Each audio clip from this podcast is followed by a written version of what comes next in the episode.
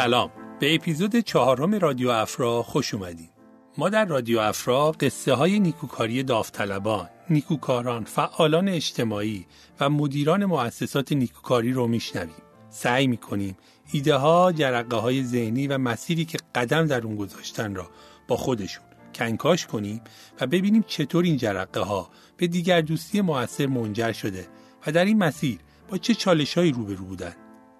قبلا گفتیم افرا یه استارتاپ اجتماعیه که هدفش توسعه زیرساخت نیکوکاریه و خدماتش رو به شکل داوطلبانه به مؤسسات نیکوکاری ارائه میده.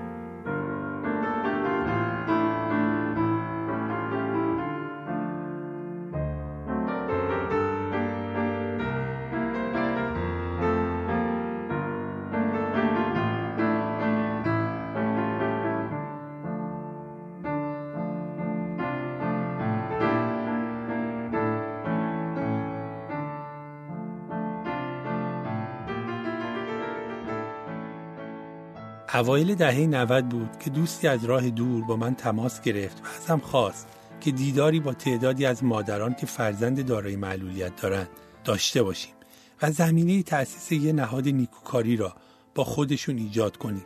اون جلسه و اون گفتگوی سازنده و سرشار از انرژی هیچ وقت از ذهنم بیرون نمیره.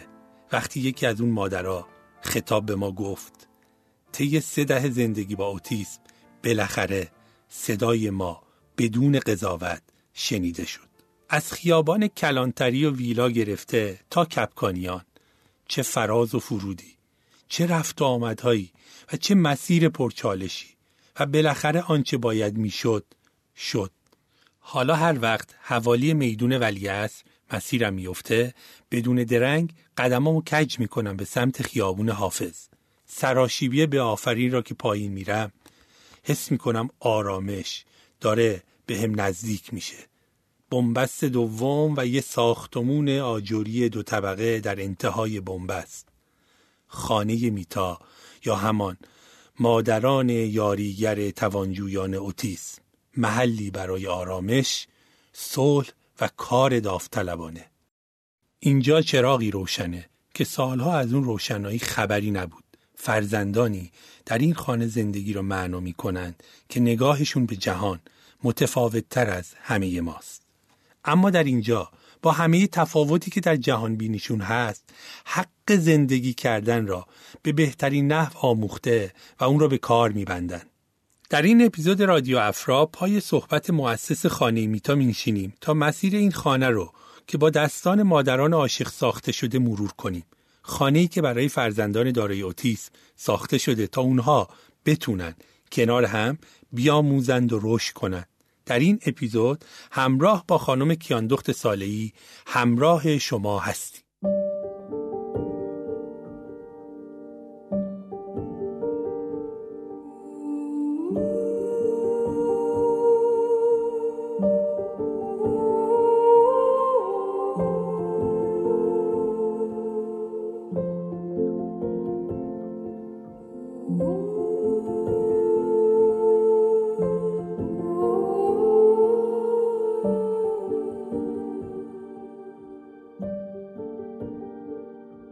خانم سالی به رادیو افرا خوش اومدین. بریم شروع کنیم از معرفی خودتون. سلام. سپاس از دعوت شما. کیان دختر سالهی هستم. مادر یه پسر اوتیسم 25 ساله. خب چه شروع خوبی و بریم یه ذره بیشتر بشنویم از شما از راجع به اینکه شما بنیانگذار یه سازمان نیکوکاری هستین. به عنوان یه مادری که دارای فرزند اوتیسمه. بریم ببینیم چی شد اصلا که این مجموعه شکل گرفت از کجا اومد این ایده شکل گیری و چه فرایندی رو طی کرد؟ خب اوتیسم یک اختلال ناشناخته است به نظر من هنوزم که هنوزه و من از روزی که خب تشخیص گرفتم برای پسرم همیشه به دنبال راهکار بودم. برای اینکه برای درمانش برای بهبودش چون بیماری نیست که بگم درمان. اولش این رو نمی‌دونستم و همیشه فکر کردم که باید زندگیمو بدم و پسرم درمان بشه. و خب چون چیزی هم راجبه نه تنها من نمی‌دونستم که می‌تونم ادعا کنم که پزشکان ما هم چیزی نمی‌دونستن. و من به هر دری می‌زدم که شاید متوجه بشم چرا پسر من صحبت نمی‌کنه چرا پسر من مثل بقیه نیست. و هر دفعه صحبت هایی می‌شد که خب هیچ کدوم واقعی نبود. یه پیش یه پزشک می‌رفتم می‌گفتن بچه تو لوسه. و هر بار به یه صورتی جواب هایی میشنیدم که جدید بود و واقعا کسی اوتیسم رو اون موقع خوب نمیشناخت. حتی درمان یا تراپی های درست رو هم کسی نمی‌دونست. من, من اصلا نمی‌دونستم این اوتیسم قابل درمان هست یا نیست. همیشه به دنبال راهکار بودم. ببینم بالاخره چه خواهد شد. پسرم تو سیستم آموزشی قرار گرفت و من متوجه شدم که آموزش پذیر نیست. شاید بتونه تربیت پذیر باشه. این چیزی بود که دوستان به ما می‌گفتن. بعد از حالا هفت سال که من روش های مختلف رو امتحان کردم و صحبت هایی شنیده بودم که خوب میشه چیزی نیست چیزی نیست. و بعد از هفت سال دنیا رو سر من خراب شد که بچت آموزش پذیر نیست و خیلی خوب یادمه که وقتی برای سنجش مراجعه کردم که امیدوارم یه همچین چیزهای دیگه برای هیچ مادری تکرار نشه به من برگشت گفتش که خانم برو اینو بنداز یه جایی برو زندگی تو بکن. یادم میاد هنوز اشکم سرازیر میشه که از صادقیه تا بابایی من با 120 تا رانندگی کردم و اشک میریختم. متاسفانه حتی ارزیاب های ما بلد نبودن درست صحبت بکنن با یک مادر.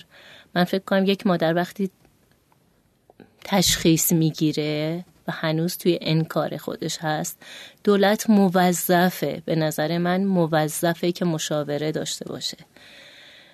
یعنی یه گروه درمانی باید برای اوتیسم کار می‌کردن و ما اینو نداشتیم. خب دنیا رو سر من خراب شد و باز گفتم من تلاشمو می‌کنم.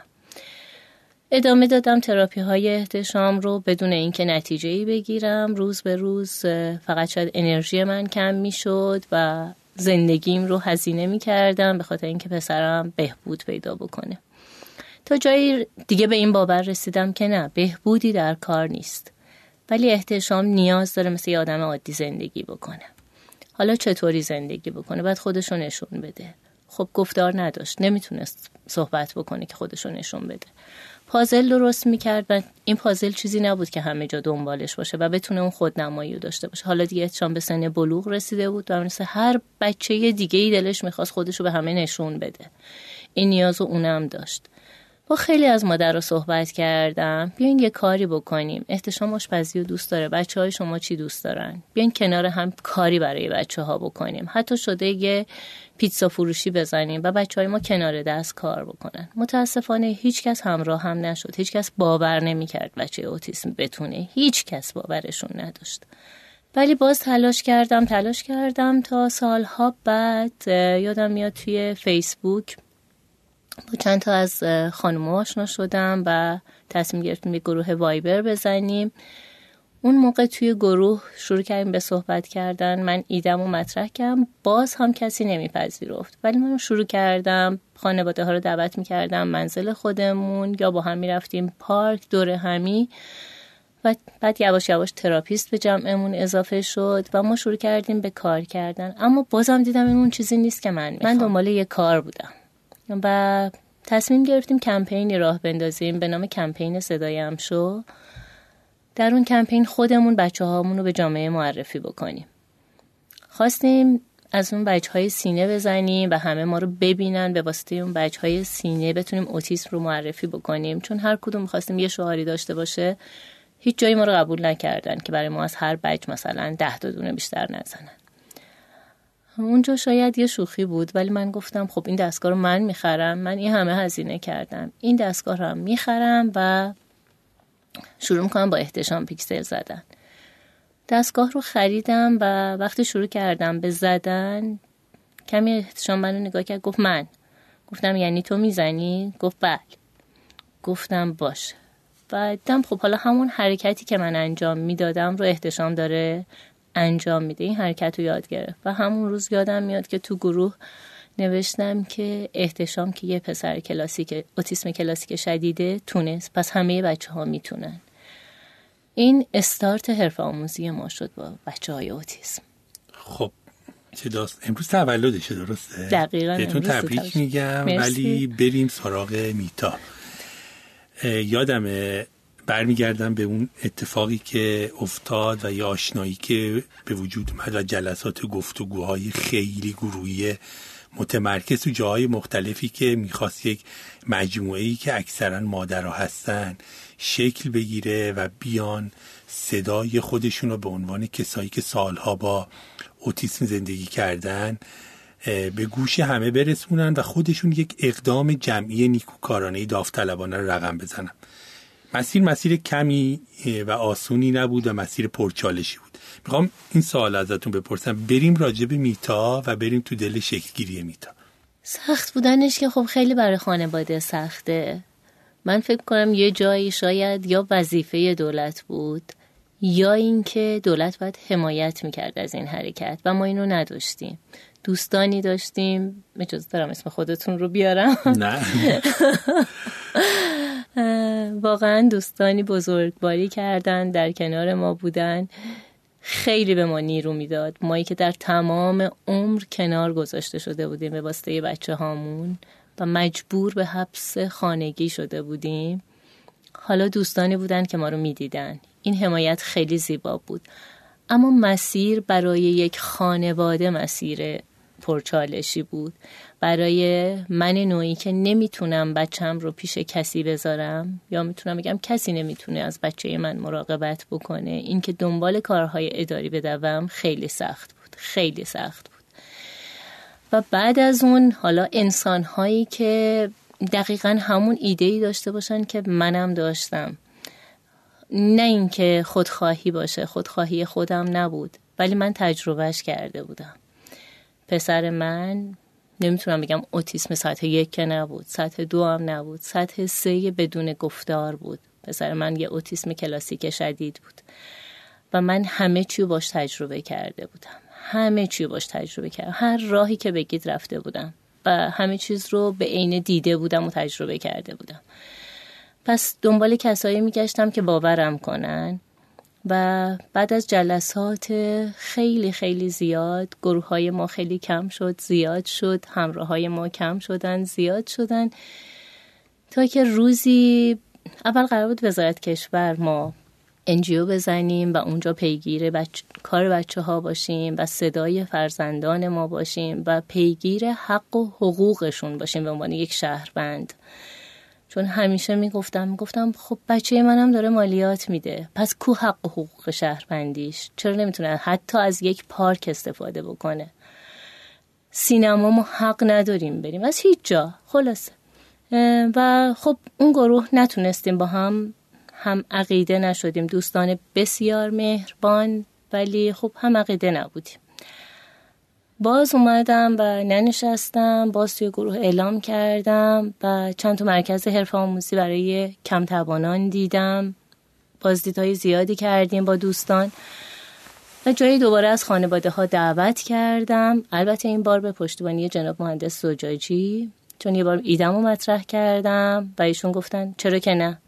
بیاین اونجا امتحان کن ایدتو یا اشتباه یا درست جناب مهندس مدیرعامل بنیاد خیریه اوتیسم هستن و ما رفتیم توی یک اتاق به من نشون دادن. اتاق خیلی کوچیک بود و من چون کرامت خانواده خیلی برام مهمه گفتم این اتاق کوچیکه من اینجا با بچه هم کار نمی‌کنم.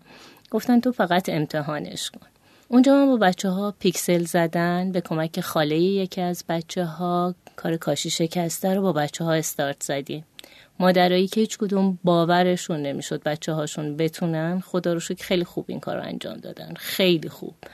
که چند تا از مادر یادم اشک میریختن گفتن یعنی واقعا بچه خودمون بود داشت این کار رو می‌کرد و این بینه دیدن که میشه. بعد از اون جناب مهندس لطف کردن و یه دفتر بزرگتر رو در اختیار ما گذاشتن بازسازی کردن در اختیار ما گذاشتن و ما شروع کردیم با بچه ها کار نقاشی روی پارچه کار پیکسل و زدن چاپ روی ماک های سرامیکی. شروع کردیم به انجام دادن این کار و خیلی موفق بودیم. ولی فکر می‌کنم دو ماه هم دوام نیاوردیم که همسایه ها گفتن جای بچه های شما اینجا نیست. بچه های شما بیمارن و یا باید برن تیمارستان یا بیمارستان. خب من خیلی ناراحت شدم. خیلی سعی کردم تا اون روز با حتی وسایلی که بچه ها می ساختن به تمام اون آپارتمان هدیه می دادم که ببینید بچه های ما می‌تونن. من دوست داشتم این نگاه توی جامعه باشه که اوتیسم ناتوانی نیست. ولی قبول نکردن ما رو و دل ما رو شکستن. چرا بچه هاتون با آسانسور میان؟ چرا از پله میان؟ صدا میده. خب بچه اوتیسم صدا داره. چون مشکلات حسی دارن. خیلی مسائل داره.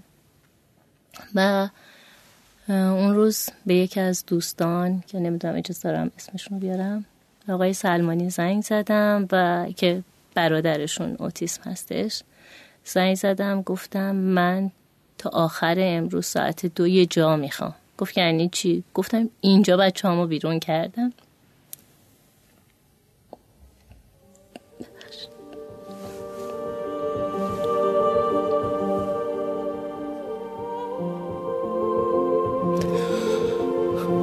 عذر خاطرات قشنگی نبود.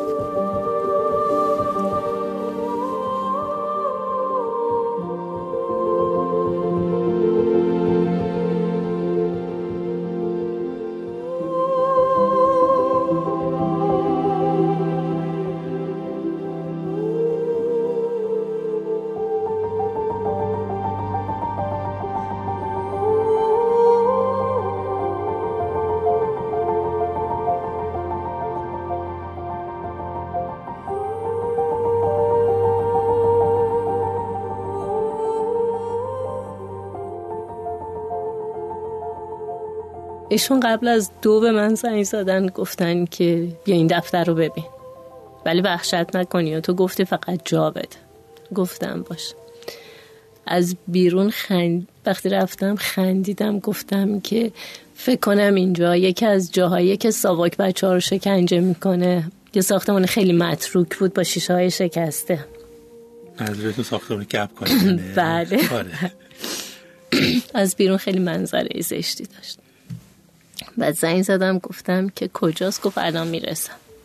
تا اومد دیدم واقعا داره وارد همین ساختمان میشه. و خب وقتی رفتیم بالا ندیدم تا ساختمان بازسازی شده ساختمان خوبی بود مبله بود و دفتر یکی از دوستانشون بود. گفتش می‌تونی اینجا رو داشته باشی فقط یه اتاق به خودش بده. گفتم که باش مشکل نیست. ولی نه ساعتی که خود ما هستیم. گفت باشه موردی نداره. احمد کنار میاد. و خلاصه اونجا شد جای بعدی ما. کارمون پیشرفته تر شد. تراپیست هایی رو کنارمون آوردیم. کار درمانی گفتار درمانی رفتار درمانی. و دوباره بایدی شد فقط کارهای تراپی. باز اونی نبود که من می‌خواستم. من دلم می‌خواست هم مادر حالش خوب باشه هم بچهش حالش خوب باشه. جایی باشه که وقتی من کار دارم بتونم به اون مادر اعتماد بکنم بچه‌مو بذارم و برم کارامو انجام بدم. یا اون اگه کاری داره من بتونم همراهش باشم و بچه بتونه کار بکنه یه چیزی یاد بگیره که به دردش بخوره بتونه زندگی بکنه. تو صحبتام گفتم احتشام خیلی علاقه به آشپزی داشت خیلی علاقه داشت از بچگی خیلی علاقه نشون می‌داد. و گذشت همش می‌گفتم باید این اتفاق بیفته. خب تراپیست ها باور نداشتن. واقعا باور نداشتن ما رو. این شد که خب یواش یواش از ما فاصله گرفتن و تو فاصله گرفتن اونها صاحب ملکم اومد و گفت نه اون آقایی که این ملک رو اجاره کردن و به ما داده بودن صاحب اصلی ملک اومد گفت من ملکم رو می‌خوام و دیگه به شما اجاره نمیدم. اینجا کپکانیان تعطیل میشه ولی یه اتفاق مهم میفته. میریم به سمت مجوز میتا از سازمان بله. بهسیسی و خونه جدیدی که الان معمنه خیلی خوب و آرامش بخشی برای همه مادرها هست که بچه هاشون اونجا می‌ذارن. اتفاق میفته و بریم ببینیم الان تو خانه میتا جریانی که جاری و ساریه چیه. بله. خونه یه میتا واقعا میتا به معنی مادران یاریگر توانجویان اوتیسمه. و اونجا خونه مادران یاریگر توانجویان اوتیسمه. واقعا اینطوریه. حالا چرا مادران؟ توی جریان اوتیسم پدر بیشتر مجبوره که اون هزینه هنگفت تراپی ها رو به دست بیاره و همیشه دور از پروسه درمان از پروسه همراهی با فرزندش دوره. که البته این هم همینجا بگم که یکی از نیازهای بچه ها بودن در کنار پدرشون و در کنار خانواده است. و این همونجاست که دوباره دولت ما رو حمایت نمی‌کنه در این زمینه که هم همه خانواده آسیب می‌بینن. آره خونه میتا به وجود اومد و و خانواده ها مادرها کنار ما بودن. ما با هم کار یاد گرفتیم چرمدوزی یاد گرفتیم ساکهای پارچه دوختیم. یعنی ساکهای پارچه ای دوختیم. هم از نقاشی که بچه ها روی پارچه انجام می‌دادن گفتیم چرا پارچه ها باید حروم بشه؟ و مادر رو شروع کردن. از روش کوسن گفتن میدوزیم. یکی گفت خب از روش ساک میدوزیم. هر کسی یه چیزی دوخت. و ما دوره هم جمع شدیم تا کارهای بچه هامون رو به جایی برسونیم که بچه ها بتونن خودشون نشون بدن. خب خیلی ها باور نداشتن باز هم کناره گرفتن چون زمان می‌بره با اوتیسم کار کردن. خیلی به سادگی بگم یه بچه 25 ساله اوتیسم مثل پسر خود من تازه داره دوگ بستن و یاد می‌گیره. شاید سالها باهاش کار شده و حالا تازه داره یاد می‌گیره و کار کردن باهاشون زمان بره و خانواده خسته میشه. از اون بردن و اووردن خسته میشه. از اینکه توی خیابون ها به سخره گرفته بشه خسته میشه. از اینکه بچهش وسط مترو میخوابه و بلند نمیشه و همه دارن نگاه هاشون آزارش میده یا میگن بچه تو جمع کن. چرا نمیبریش دکتر؟ ببرش پیش دعانویس جنگیر میبریش؟ تا پیش یه دکتر بردی؟ خب تیمارستان بستریش کن. و و و و همه اینها آتشی هست به جان خب. دل این مادر. یه اتفاقی تو میتا افتاده که به چون حالا من نظارگرم بودم خودم می‌دونم. چرا اینقدر خونه آرامش بخشی برای مادر هست؟ شما تو صحبتتون گفتیم که ایدهتون این بود که یکی از چالش ها این بود که خانواده ها سالا ترد شدن. بله. حتی تو خونه بیرون نیومده حتی تو نزدیکتری مراسم شادی و اعضای خانواده هاشون هم شرکت نکردن به دلیل اینکه شاید مورد قضاوت قرار می گرفتن اما الان خانه میتا یه جاییه که بارها می‌بینی هم بچه ها توش احساس آرامش می‌کنن. وقتی میای اونجا علا رقم این که انتظار داری یه صدایی بشنوی از اینکه بچه ها همجور که خودتون گفتین صدا داره. اما واقعا فضای آرامش بخشی یه حس گروه بودن یه جریان زندگی در جریانه و می‌بینین که مادرها بچه هاشون رو خنده میارن یا والدین و وقتی دارن میرن هم بچه ها خوشحالن که دارن اونجا رو تو پایان ساعتش با والدینشون به خونه میرن. همین که با یه آرامش درونی خاصی والدین بچه هاشون رو می‌برن. می‌تونن به کارشون برسن. اینا اگر یه ذره باز کنیم که چی داره میتا که این اتفاق افتاده و اون انرژی که داره میده چیه؟ اگه از من بپرسین اولیش بودن خود بچه هاست بچه ها اونجا واقعا هستن. چون بچه های ما همیشه باید باشن اون چیزی که ما می‌خوایم. ولی توی میتا بچه ها خودشونن. اونجا بهشون اجازه زندگی میدی. شاید اون تیکه پازله که گم شده بود تو زندگی خانواده ها توی میتاست اون راحتیه که خونه خیلی ها به من اینو میگن میگن احساس می‌کنیم خونه پدریمونه. چیزی که سال هاست نداریمش. میتا این حس واقعا به هممون میده. میتا اون جاییه که ما راحتیم هممون. هم مایی که میگم چون منم یکی از اون مادرانم. حتی پدرایی که میان اونجا و حتی دوستان دیگه. میگن که اونجا یه حس آرامش داره ولی من این آرامش رو مدیون بودن خود بچه ها می‌دونم. واقعا آرامش به خاطر پاکی و خلوص بچه هاست و مربی هایی که میان اولین شرط حضور در اونجا عاشق بودنه. و وقتی که این عاشق بودنه این پاک بودن و به قول خودمون بیشیله بود پیره بودن آدم ها هست چیزی که تو دنیای ما دیگه کم پیدا میشه اون دنیای سالم و بی شیله پیله است. میتا اون تیکه دنیاست که بی شیله پیله و سالمه هست اگر خواسته باشم سوال بعدی ما این مدلی بپرسم چون این اتفاقیه که خب کم توی حوزه بیماری ها یا معلولیت ها افتاده و اونم اینه که اجتماعی شدن این بچه ها بود. میتا جریانی رو یادمه؟ یه روز من اومده بودم دفتر شما تو کپکانیان پستم بچه ها کجا نیستن؟ گفتیم با هم رفتن برن خرید. یه روز توی دفتری جدید میتا گفتیم بچه ها رفتن با هم کافه. و حالا اتفاقای دیگه. میشه یه ذره راجع به این اتفاق جدیدی که اونجا رخ داد و منجر به یک تغییر. هم توی رفتار بچه ها شد و هم دومیش اینه که جامعه بیرونی مقدار نگاه خودشا نسبت به اوتیسم حداقل تو همون بافت محله تغییر داد. خب من یه جایی تو صحبتام اشاره کردم که دلم می‌خواست بچه ها زندگی کنن. خب زندگی کردن یه قسمتش این بود که من همون حق بچه های منم بود که برن توی رستوران غذا بخورن و کسی حق نداشت نگاهشون کنه. کسی حق نداشت بگه اینا رو از اینجا ببر بیرون. با رستوران ها می رفتیم صحبت می کردیم با کافی شاپ ها با سوپرهای محل همه جا صحبت می کردیم گفتم بچه های ما اینجوری آزاری برای شما ندارن ولی می‌خوان بیان. اما نه پلاکارت کردنشون بود نه هیچ. چون بچه های اوتیسم قیافشون خیلی عادیه و مشخص نیست و من دلم نمی‌خواست با یه پلاکارت حالا لیبل بزنم و بگم حالا تو به این ترحم بکن. جایگاهش تو این اجتماع بود باید می‌رفت و این کار رو شروع کردیم. شاید اوایل خب سخت بود. خانواده ها می‌گفتن میشه خود بچه ها استراب داشتن. ولی باید شروع می‌شد و شروعش کردیم.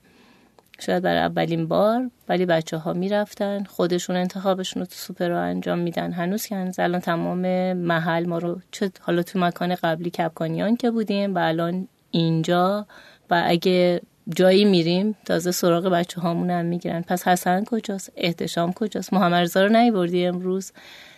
همه خیلی باشون ارتباط خوبی دارن چون روی واقعی اوتیسم رو دیدن. دیدن که بچه ها اگه آزرده نشن به کسی آزار نمیرسونن. و حق داره. اونم یه تفاوته نه چیزی بیشتر از این فکر می‌کنم. همونطور که یکی ممکنه چشمش سبز باشه یکی میشی یکی سیاه. این هم یه تفاوته. بهتره اینجوری ببینیم بچه ما اینطوری دیدیم. سال آخرم این مدلی ازتون می‌پرسم. راجع به آموزش پذیری بچه ها تیف های متفاوتی از اوتیسم بچه هایی هستن که تو میتا میان یا توی تمام مراکز دیگه. اصولا واژه آموزش پذیر نبودن لیبلیه که بهشون می‌زنن.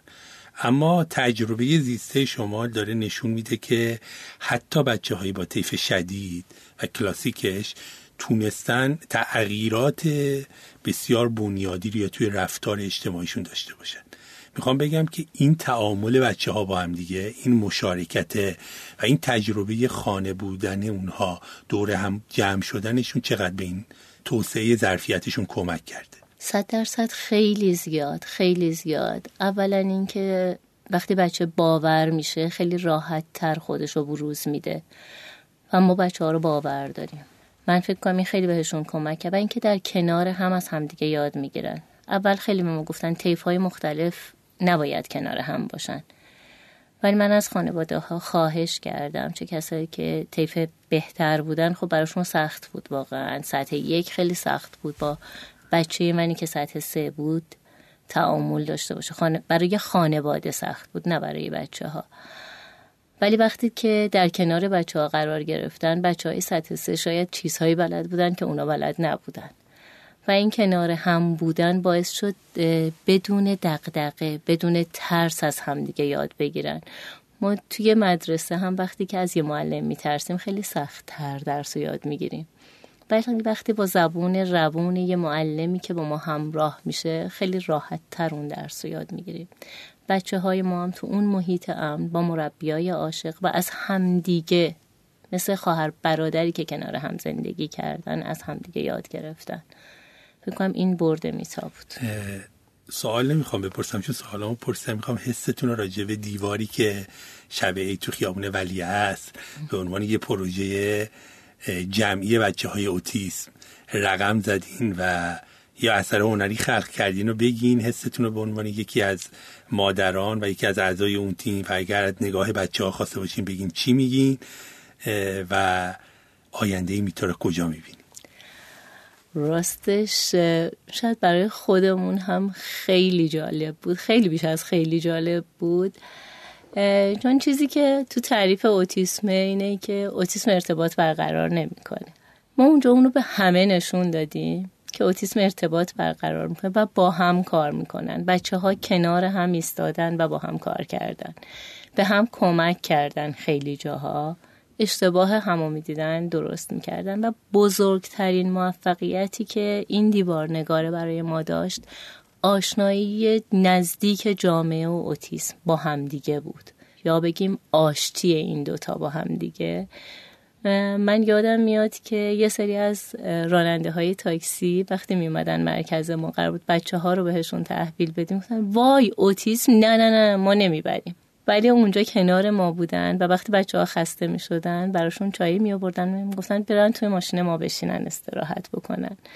این آشتی بچه ها بود با جامعه. جامعه وقتی واقعا اوتیسم یعنی چی؟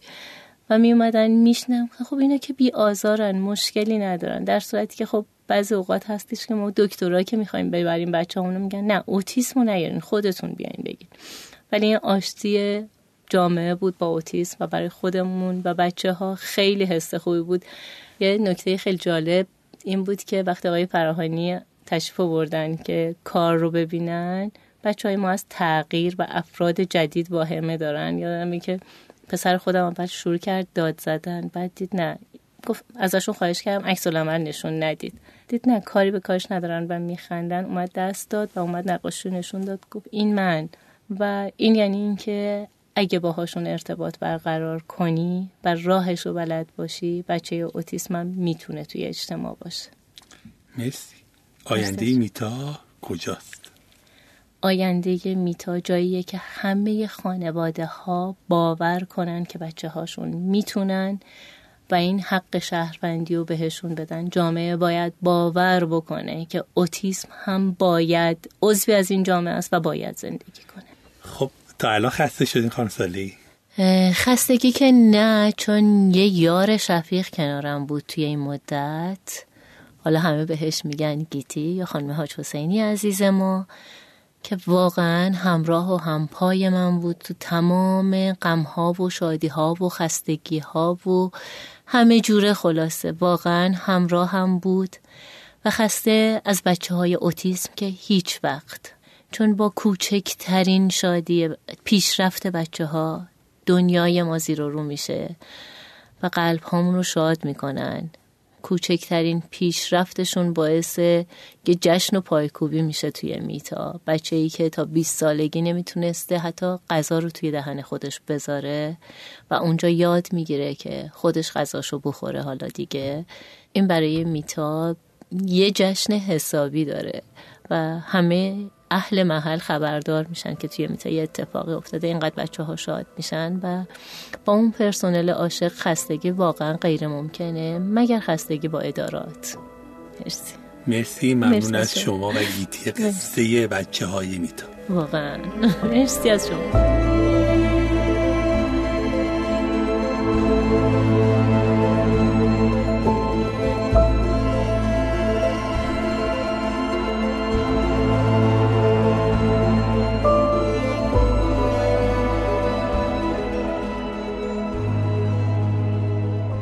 آنچه شنیدید اپیزود چهارم رادیو افرا بود. این اپیزود با تلاش همکارانم در افرا و در استودیوی شنوتو تهیه شده. شنوتو یه اپلیکیشن برای شنیدن پادکست و کتاب صوتیه که نسخه اندروید شنوتو را می‌تونین از Google Play دانلود کنید و کاربرانی که آی دارن می‌تونن از وبسایت شنوتو استفاده کنن. موسیقی تیتراژ این اپیزود کاریست داوطلبانه از دوستمان ماکان نیکبین. شما می‌تونید رادیو افرا را در اپلیکیشن های پادگیر، شنوتو و یا کانال تلگرام و وبسایت افرا گوش کنید. رادیو افرا در هفته آخر هر ماه منتشر میشه. برای آشنایی بیشتر با افرا به وبسایت ما به آدرس afraway.org و یا اینستاگرام و تلگرام افرا به آدرس افراوی مراجعه کنید و نظرات و پیشنهادات خودتون را با ما به اشتراک بگذارید.